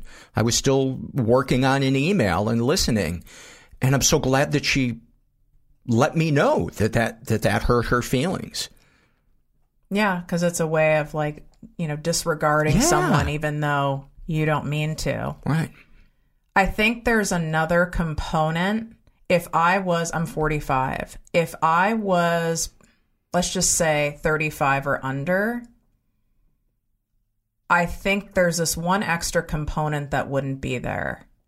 It's, I don't know, it's something that I feel is very common. I know it's common in the gay world as well, very common with women. It's like, well, maybe why he wasn't so enamored and attracted to me is because I'm in my 40s, right? I'm not like, however, I'm imagining I was in my 30s or in my 20s, and it must be that. And so then I really go deep into that. Oh, yeah. Because if you're going to believe that, you're going to believe it gets worse every day. Exactly. And it's a real mind fuck. You, you gotta, um, I mean, you have to face that. I know That I am. monster, It's and a mo- it's- it's it's a mo- it's a monster. It's really weird, and I could keep saying to myself, "Well, it's okay. You're you're not at a point where you're ready yet. You need more time." And well, I mean, it's it's also been like we're at two years now, so it's okay. I don't have to force myself to do anything. I don't want to, but continuing to isolate from this, right? um, continuing to withhold, is that really healthy? I don't think so. Because you you really, in order for you to really practice recovery and healing, it has to be done with other people. It, it's not enough to be done with like a book and a podcast. I'm so glad you said that. We're gonna we're gonna use that one for the the montage for for next year. That's I mean that's the goal of the podcast in a nutshell. Is I'm a cheerleader for community and and human connection, therapy. We can't. I mean, I had many, many years, countless years, every form of therapy. I was an outpatient um, in a program for people who are se- sexually assaulted. Years. And while I think that did keep me alive to some extent, um, I still went to go off myself eight and a half years ago. It didn't have community. It's not like the people I was an outpatient with. We like went out for like a chicken salad. like that wasn't going to happen. Yeah, it's the week in, week out. Sometimes just hearing the the mundane details of each other's lives. You know, oh, I got food poisoning uh, last week, or uh, you know, they want me to work extra hours at work, and I and I don't. That's a part of support groups. It's not all drama and epiphanies. Sometimes it's it's mundane. I think I think like any relationship, and for a lot of us, I think that the support group becomes the template for uh, for intimacy. Because what better way to begin to experience intimacy in a way uh, uh, other than um, what's better than something where there's no strings attached where i don't have to live with you. I get to see you once a week. It's like dipping your toe in the intimacy pool. And i think that's one of the things that i love about it is after a certain point you're like wow i've got 15 people that i can call and share anything with. And i and, and vice versa it changes how we how we view the world. We're not alone anymore. No.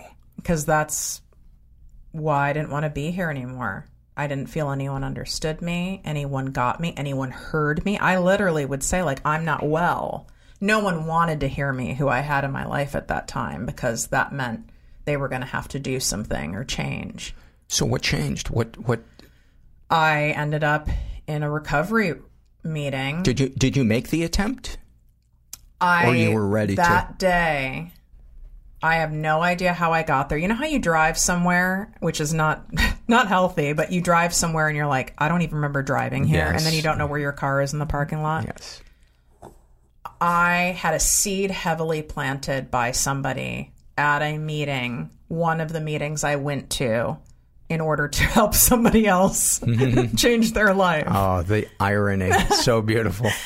and it was written on a little piece of paper and i knew exactly where this was and it happened to be a mile from where i was living and somehow i went with the pills still on my counter to that meeting and for the first time in my life i heard from people that were me and i wasn't alone and i said to myself okay, well, we can still do it tomorrow, but we don't need to do it today. But you still have the op. I needed to have the option Yeah. for the out. Truly, that made me feel safe. And I know it sounds sick, but it made me I feel don't. safe. I don't. You know, it was like I you can still do it tomorrow. You can still, and then it was I went to another meeting. Can still do it tomorrow. You can still do it tomorrow. And it was several months, and then I put the pills away. Then it was probably nine, ten months, and then I I got rid of them. What'd that feel like? Was it? Was it? It felt good. It did. So there was It no. felt amazing. There was no hesitance No. to do it. It felt amazing. I was like, what? It was blissful, even. I was like, wow. For it was after I did the the fifth step where I shared all of my mm-hmm. stuff, and I felt okay. I'm not alone in this world. There and hearing other people's stuff, right? Like people would share their stuff with me, and that helped me because I've heard some wild stuff. And you never imagine that before you get into a support group that you're going to be touched by other people's stories. All we think of is they're going to see me and they're going to hate me and it will be a waste of time. Exactly, or they're going to think I'm, oh my God, horrible for doing that. That's disgusting. All about me, me, me, of Mm-hmm. Or they're going to bore me. That's a big one I have. A lot of times, even when I'm heading to a meeting now, is it's going to be boring and there's going to be traffic, and it's never. I think, is don't you think that's a more common of like a substance addict thing? I don't know. I never thought about that. Because Andrea says the same thing. That's Yeah? funny. Yeah. She wants like a riveting meeting. yeah, Yeah. They're yeah, that makes sense. kind of like it's our cigarette. Yeah, exactly. Yeah. Like little, we need a little boost, some negative excitement going on in there. some chaos, Yeah. a little movie painted. Exactly. Yeah. like it's a show. Yeah, Yeah, where where I don't have that thought. You know, my my thought is more of I want to be the opposite. I want to be um, soothed. I, I want it to take me down, not up. I got you. So I look at it like that, and it does that for me. So, what are the challenges today? The anorexia. The anorexia, I would say the latest one, because, you know, it's very common to switch addictions. And so I've done a great job on the workaholism. I've done an excellent job on the exercise addiction. I went into this nightly habit of eating ice cream. I mean, you can become addicted to anything. I mean, it's ultimately it's sugar, but it's a very specific sugar for me, and it's tied to how I was groomed. I was brought frozen yogurt. That was a main part of the grooming process. My mom's anorexic; she wasn't going to buy me frozen yogurt, so I got brought the treat, mm-hmm. right? And I hurt my knee a Memorial weekend, and I'm just piecing it all together now but I started this habit of having ice cream, like giving myself a treat every night. It was a form of like self self soothing, but I dissociate with it. So I I could be totally full, but I had to have the ice cream and be watching TV, and it was like having a blankie. But this was like causing chaos in my body. Like I'm gaining weight. I'm not feeling good when I wake up. I'm not sleeping well because I'm pumping my body full of sugar. And now I'm 33 days sober off of it. But I switched over Today to something else. Yeah. Yeah, kudos. Yeah. And that doesn't mean I won't ever have ice cream again, but like it's how sneaky mm-hmm. something can come in. And I have compassion. You know, it's like you give a little kid an ice cream, mm. right? When they like, they're sick or something and that's probably what I was doing is I was soothing her with food. Something is a a friend. She's a therapist, and she said to me that when I start to go to that place in my head where I'm like, "Oh, you failed at this," you know, this plan you had to not eat this or you know to not do such and such. When I fall short on that, she said, "Think of yourself as a car in a lane on a highway. You didn't get into a fatal accident. You're just drifting outside your lane." Just make an adjustment, and that really that really helped me uh, have a more nuanced, compassionate uh, view. Yeah. Cuz I'm doing the best I can. I'm not, you know, I'm not I'm not doing meth. Like hmm. we're okay and it's understandable. You know, I heard someone say like treating healing and recovery is like wearing a loose garment. Mm-hmm. Like don't like strangle it and be so rigid with it.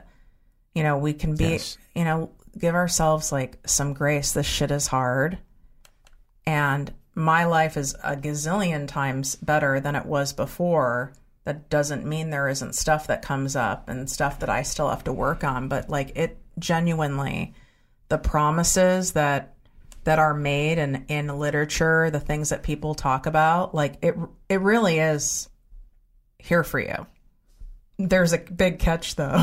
You Takes, gotta takes work. you got to go through like a lot of pain to get to it, but I think it's worth it. I mean, I wouldn't be here. I don't so. think there's anything that's that is as worth the effort spent as that because it's the umbrella that everything in our life is underneath.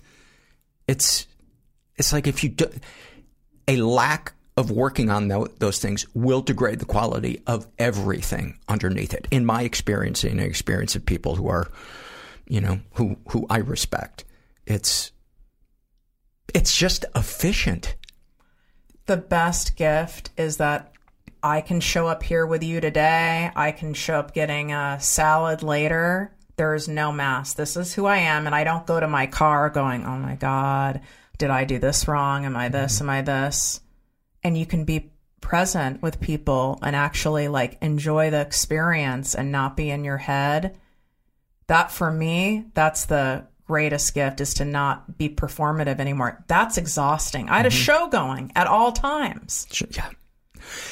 Do you can you recall any time where you shared your story in a meeting and somebody approached you afterwards and it had turned a light bulb on for them?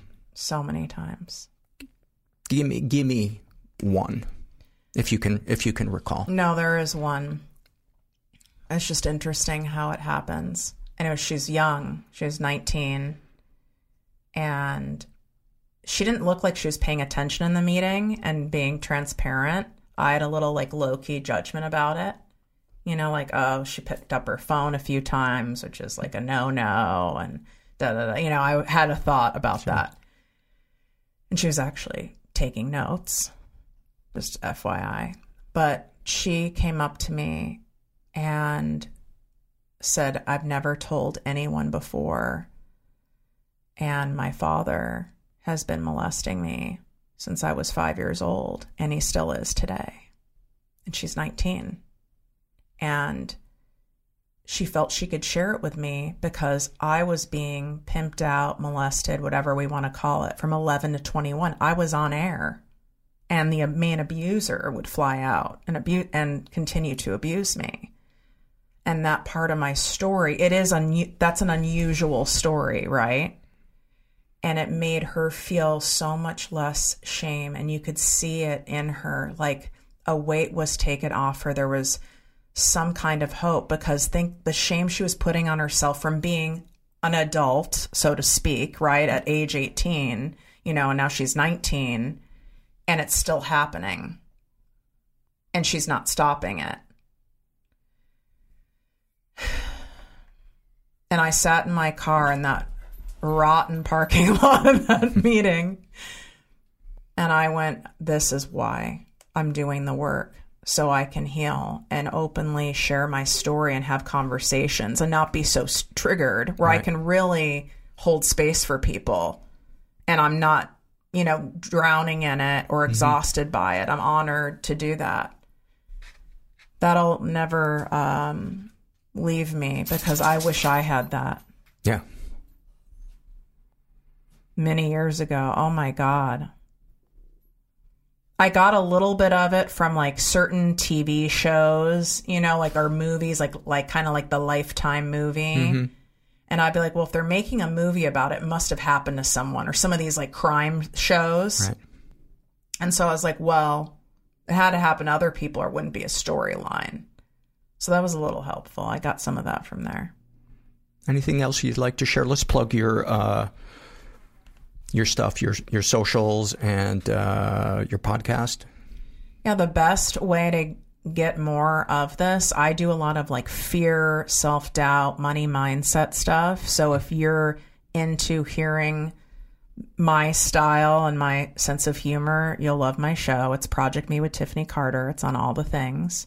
And TikTok, Instagram at Project Me with Tiffany. It's me. I'm the only person in those messages, and I actually read them and, and reply. I don't give anyone else access because a lot of people reach out and share very personal stuff, and I take it seriously. So I would welcome, you know, anyone reaching out. Well, I, th- I think you found the the right audience for for that stuff on on this podcast. Uh, Tiffany, thank you so much for sharing all your stuff. Appreciate it. Thank you. What a great guest, and thanks again to Juliet for uh, for suggesting her. This is from the What Has Helped You survey, and this is figure, filled out by a gender fluid person who refers to themselves as Sleepy Wanderer. What are your issues or struggles? Disorganized attachment, major depression, anxiety disorder, Crohn's disease, low frequency, low frequency deafness, and chronic fatigue syndrome. Uh, what's helped you deal with them? CBT and DBT frameworks. And for those of you that don't know, that's cognitive behavioral therapy and dialectical behavioral therapy. And DBT is typically used for people uh, who have um, borderline personality disorder um, or uh, some of the symptoms of it. But anybody can benefit from DBT. They often uh, teach. Uh, one of the things it helps with is to de-escalate overly emotional situations, and uh, uh, some places are teaching law enforcement uh, people how to do it, which is much, much needed. Anyway, uh, learning to love myself, learning that being a disabled person can be empowering and joyful, talking to my partner about my inner punitive parent, putting my love of caring into productive and helpful ways every day. I love that. What, if anything, have people said or done that's helped you with your issues? When a person gives me space to talk, like a whole lot of space, I find it hard to truly see and open up how I'm feeling and what I may be struggling with that day. But if a person gives me pause, lets me know that they're ready to listen when I'm ready to speak, it's absolutely amazing because I learned as a child to always hold space for others and not for myself. It's very powerful and reaffirming when I get given that space too. That makes sense. Thank you for that. Uh, this is also from the uh, What Has Helped You survey. I think that's what that one was from. Yeah. Uh, this was filled out by Grace, not to be confused with Gracie. She's yet to fill out a survey. Um, she writes uh, about what are your issues or struggles. Anxiety that transformed over the last few years from intel- intense health anxiety into incredible fear of failure. Also, more recently, my depression has cannibalized the anxiety so that I spend a lot of the day at home alone, feeling hopeless. What's helped you deal with them? Sounds silly, but soda water. I started drinking it regularly when I got bad gastritis that was exacerbated by stress. It was a constant sharp pain, and the gas and the soda physically alleviates the pressure. I now drink it to calm down even when my stomach doesn't hurt. When I when I can feel it working, it's like my whole torso opens up and calms down. Beyond that, I've gotten better lately at naming emotions and also gradually better at telling people I'm sad, I'm angry, I'm stressed, whatever it may be. I don't like to use it as an excuse for bad behavior or bad decisions, but it's the first step to then add, I want to change this or I don't want to be like this anymore. I find that if you ask for patience and give what you can back to another person, it's another way of saying, bear with me. I'll be able to change soon. Oh, I love that. I love that. What, if anything, have people said or done that's helped you? My mother was brutally honest with me, but in a kind way. She told me I was the smartest and most creative of her children. That made me feel really guilty because I don't want to be better or more valuable than my siblings. But then she said, You handle stress poorly. You're not good at putting yourself out there, and you have no hard skills. She didn't mean it in a harsh way, and I didn't take it like that. In fact, it felt freeing like, yes, I desperately need help with those things. But more than that, in spite of those imperfections or whatever you want to call them, I'm still loved. I'm still valuable to other people. It helped me look at my siblings, who are both smart and creative, by the way, and marvel at how excellent they are too. My sister, so sociable and lovable and funny, and my brother, so calm and scientific and with this amazing ability to put people at ease. In other words, after a life of perfectionism and being told I have to succeed, succeed, succeed, it helps to hear you're not a bad person. You're just, you just suck at meeting people. Well, thank you for sharing that. I'm glad, uh, I'm glad that you were able to take it in and, and not, uh, feel offended or or criticized by that. I mean, that's so important, and one, that's one of the things I'm grateful for, for on the podcast. Is I I've had to grow a lot uh, in the in the 12 years. You know, blind spots that I had, making stuff all about me. You know, not not necessarily things that I'm I no longer do, but I've gotten better at, and a lot of that was the result of kind, constructive diplomatically worded criticism from listeners. And the fact that they put it in a way that was palatable, palatable didn't feel like they were unloading on me or judging me, just wanting the best for me. Incredibly helpful. And I'm very, very grateful. Uh, this is from the Shame and Secret survey, uh, filled out by a woman who calls herself Hoping for Relief. She identifies as straight. She is in her 40s, says that she was raised in a pretty dysfunctional environment, was the victim of sexual abuse and never reported it. Uh, she writes, I was groomed and sexually abused while in high school by my coach. After that ended, I was in a violent and sexually abusive relationship that took several years to escape. With therapy, I am just starting to let myself feel anything. I've hid from the emotions by acting out in unhealthy ways, including seeking out sexually degrading experiences and compulsive masturbation. I fight feelings of self loathing most days.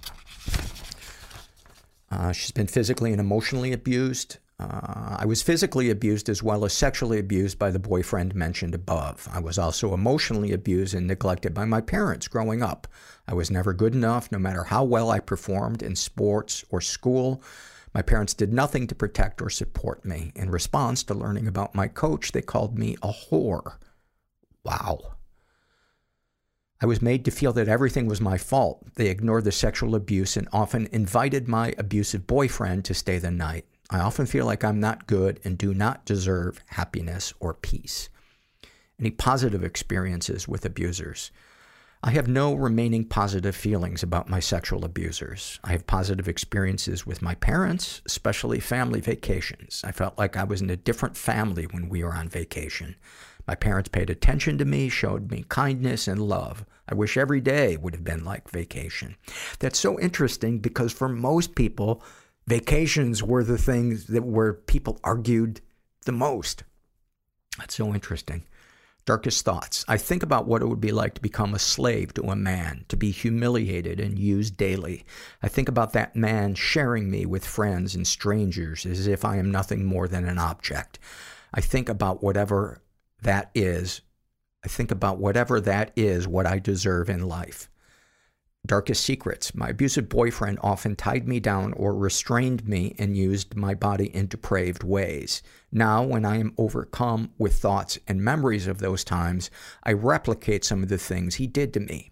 I cause myself physical pain and injury in the hope that I may find relief from the memories and feelings. The relief I experience is only temporary, but even those moments are a welcome break. And that is so not unusual for somebody who has experienced stuff like like you have. Um, sexual fantasies most powerful to you. I have a recurring fantasy of having sex in a hotel with two men that I do not know. The fantasy involves them using my body for their purposes without regard to my needs or feelings and leaving when they are done with me. Sharing this makes me feel sad. Sad that I feel like I deserve so little kindness and should be seen as nothing more than an object for male pleasure. What, if anything, would you like to say to someone you haven't been able to? I want to tell my parents that their failure to love and support me led to so much pain in my life. I want to tell them they should have protected me instead of abandoning me. I needed them. What, if anything, do you wish for? I wish to heal from my past. Have you shared these things with others? I'm sharing them with my therapist. He does not judge me for my past and is helping me heal. How do you feel after writing these things down? I feel anger and pain. Is there anything you'd like to share with someone who shares your thoughts or experiences?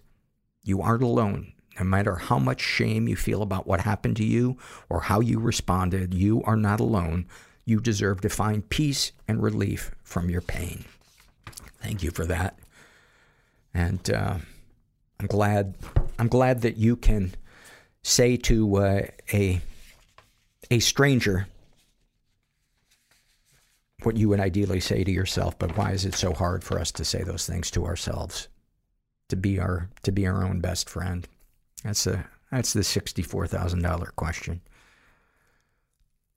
How's that for an old reference? But thank you for filling that out and sending you sending you some love. This is a happy moment filled out by a woman who calls herself Wildfire. And she writes, I am so happy I have such a great psychiatrist. He's helped me navigate the difficulties I've experienced in my life stemming from childhood sexual trauma. Therapy in the beginning is hard, exclamation point. Confronting the uncomfortable thoughts and memories makes you want to quit just so you don't have to go back to those dark places. But once you do confront those awful memories and work through them with someone you can trust in a safe space, truly makes a difference.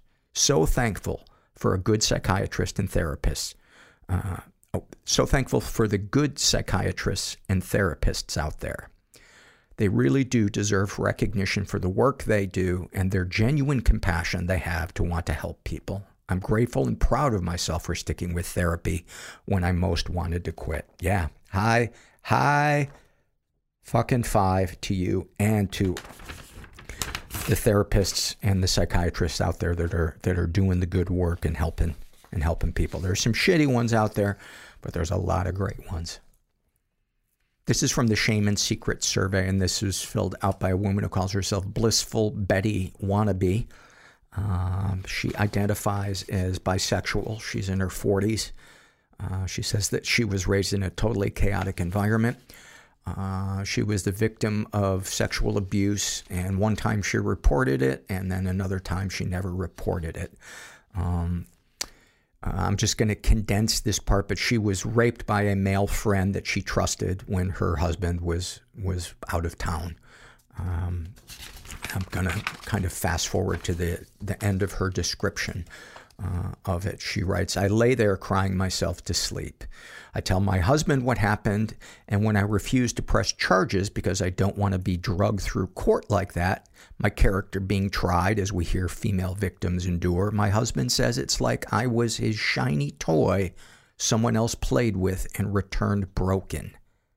I've never felt so devastated, alone, or ashamed. That that had to hurt probably more than the incident itself. I hear that all the time from people who've experienced sexual violation and they go to somebody who's supposed to protect them or love them and they get rejected or they're not believed or they're shamed. Oh, that's so sad. I'm so sorry to hear that. She's been physically and emotionally abused. I grew up in a horrifically dysfunctional family, moving from town to town and state to state to keep ahead of my biological mom, uh, mom slash GMA and CPS. Uh, I'm not sure what GMA means, but CPS means Child Protective Services. Uh, maybe GMA means grandma. Lots of hitting, screaming, slapping, beating with a belt, hanger, sometimes homemade paddles, or whatever was handy at the time. One of the first memories of this abuse was just after moving with my dad, uh, stepmom, and new baby half sister when I was about four and a half. I couldn't pronounce washing machine. I was handcuffed to my bunk belt bunk bed until I could pronounce it correctly. Wow. Any positive experiences with abusers? Yes, when it was just my dad and I, I was golden. We would go wood cutting and logging and hunting together. We would sit in the cab of the truck and sip on black coffee while watching the sun rise and the deer wander through the meadow and down the old logging road to the lake. Darkest thoughts. My deepest, darkest thoughts are of running away. My youngest children are in high school. My oldest children struggling at adulting. I just want to disappear. God, go no, go where no one knows me and where the circus that is my life is absent. Darkest secrets. My deepest secret is that when I was about eight, a set of twins that were best friends with my little sister took turns touching me. I, in turn, did that to another friend about the same age. I hope I didn't impact her life negatively. Sexual fantasies most powerful to you. Being taken out of control, tied up, used, and taken any way they want. Sharing that makes me feel vulnerable and a bit fucked up. What, if anything, would you like to say to someone you haven't been able to? I'd like to say, I love you and life is worth it to my brother before he committed suicide at 16. To myself, I'd like to say, I'm sorry, I love you. I'm sorry I didn't protect you better. Wow, that is heavy. What, if anything, do you wish for? For my kids to learn to break the generational trauma crap and thrive. I wish I had done more work sooner. I don't know anybody that doesn't wish that they would have gotten help sooner or grown quicker. So you're not alone in that one, my friend. Uh, if you shared these things with others, some, the sexual fantasies conversation landed me on a kink site in a relationship with a man that is much more kink advanced and focused and feeling stuck and like I should have kept them to myself. How do you feel after writing these things down? Disgusted that sometimes I allow myself to feel so powerless. Is there anything you'd like to share with someone who shares your thoughts or struggles? Be kind and compassionate with yourself, and someone else's violation of you does not diminish your worth. Amen. Amen. Thank you for that. That uh, got some heavy, heavy stuff. This is from the What Has Helped You survey filled out by Cassidy. Uh, what are your issues or struggles? Uh, she writes, Your Marc Maron episode was a punch in the stomach. My husband received the exact same leukemia diagnosis right before the pandemic.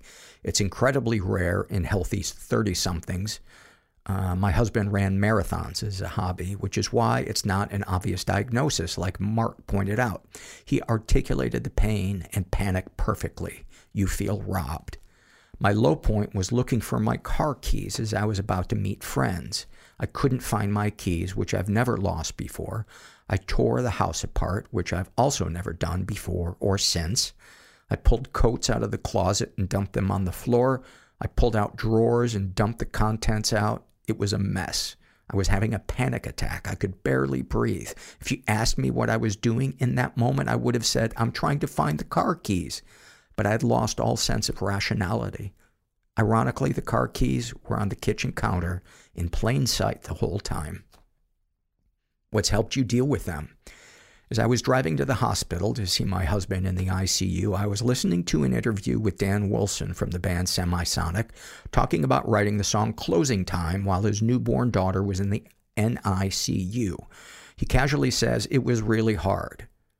I started bawling, and as simple as that phrase was, it felt so profound.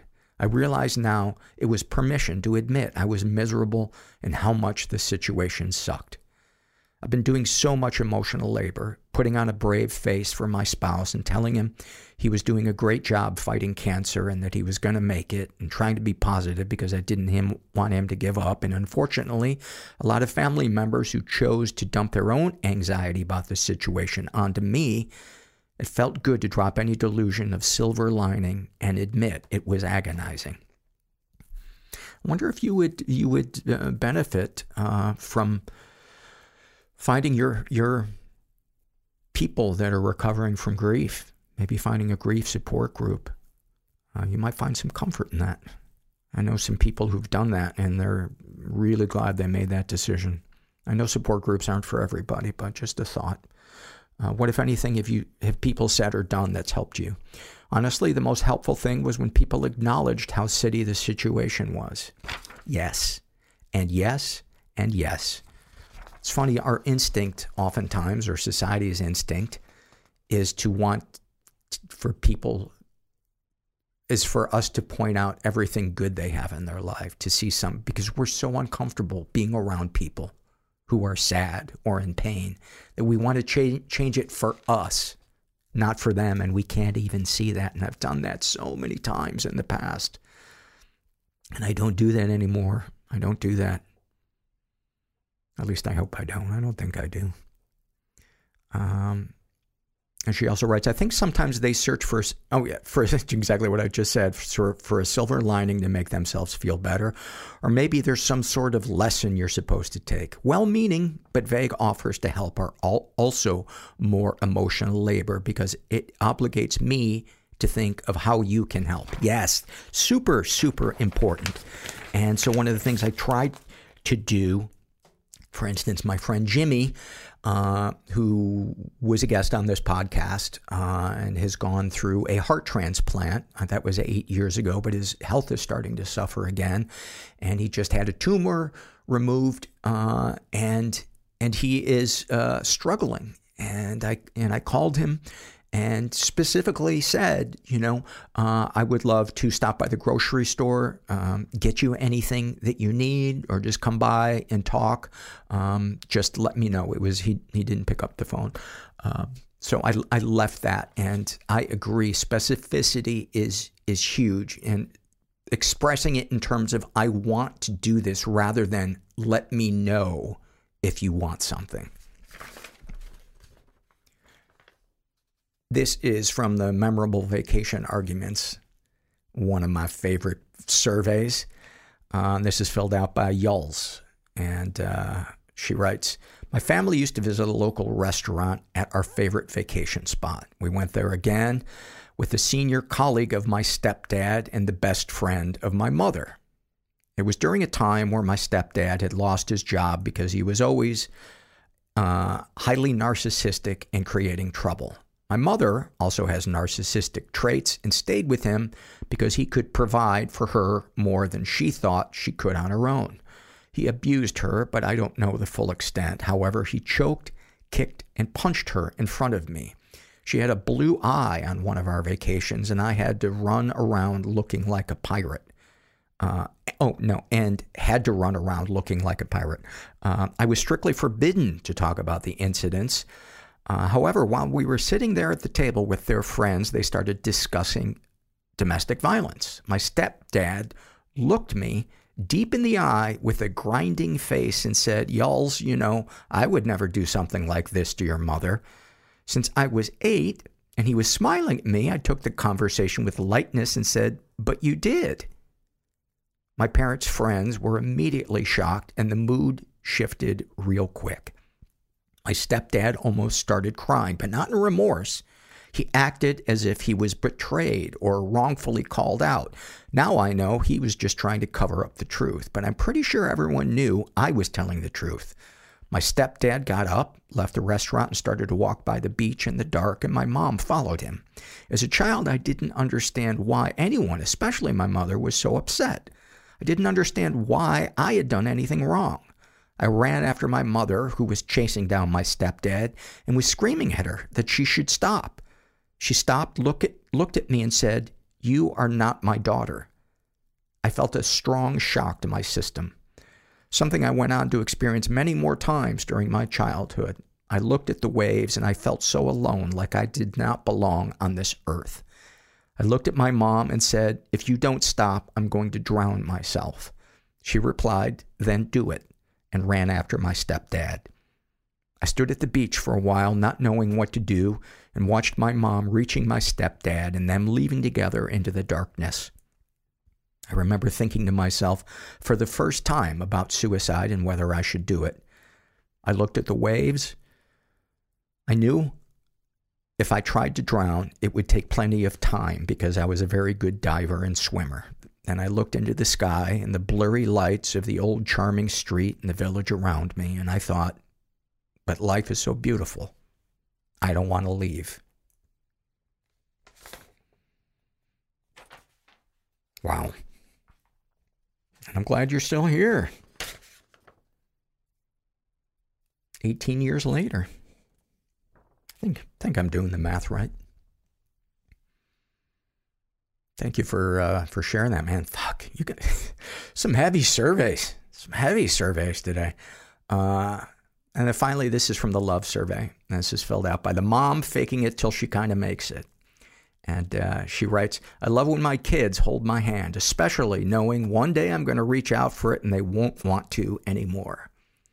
I love when I'm in a bad mood and my husband doesn't do anything particularly funny, but it still makes me laugh. I love when a song comes on in the car and you're transported back in time to a happy moment. I love the start of spring nights when the frogs are chirping so loud. It should be annoying, but it turns out to be peaceful. And I love when we visit with my mother in law and she leaves and my husband agrees that yes, she is crazy. Thank you for those. Anybody out there struggling?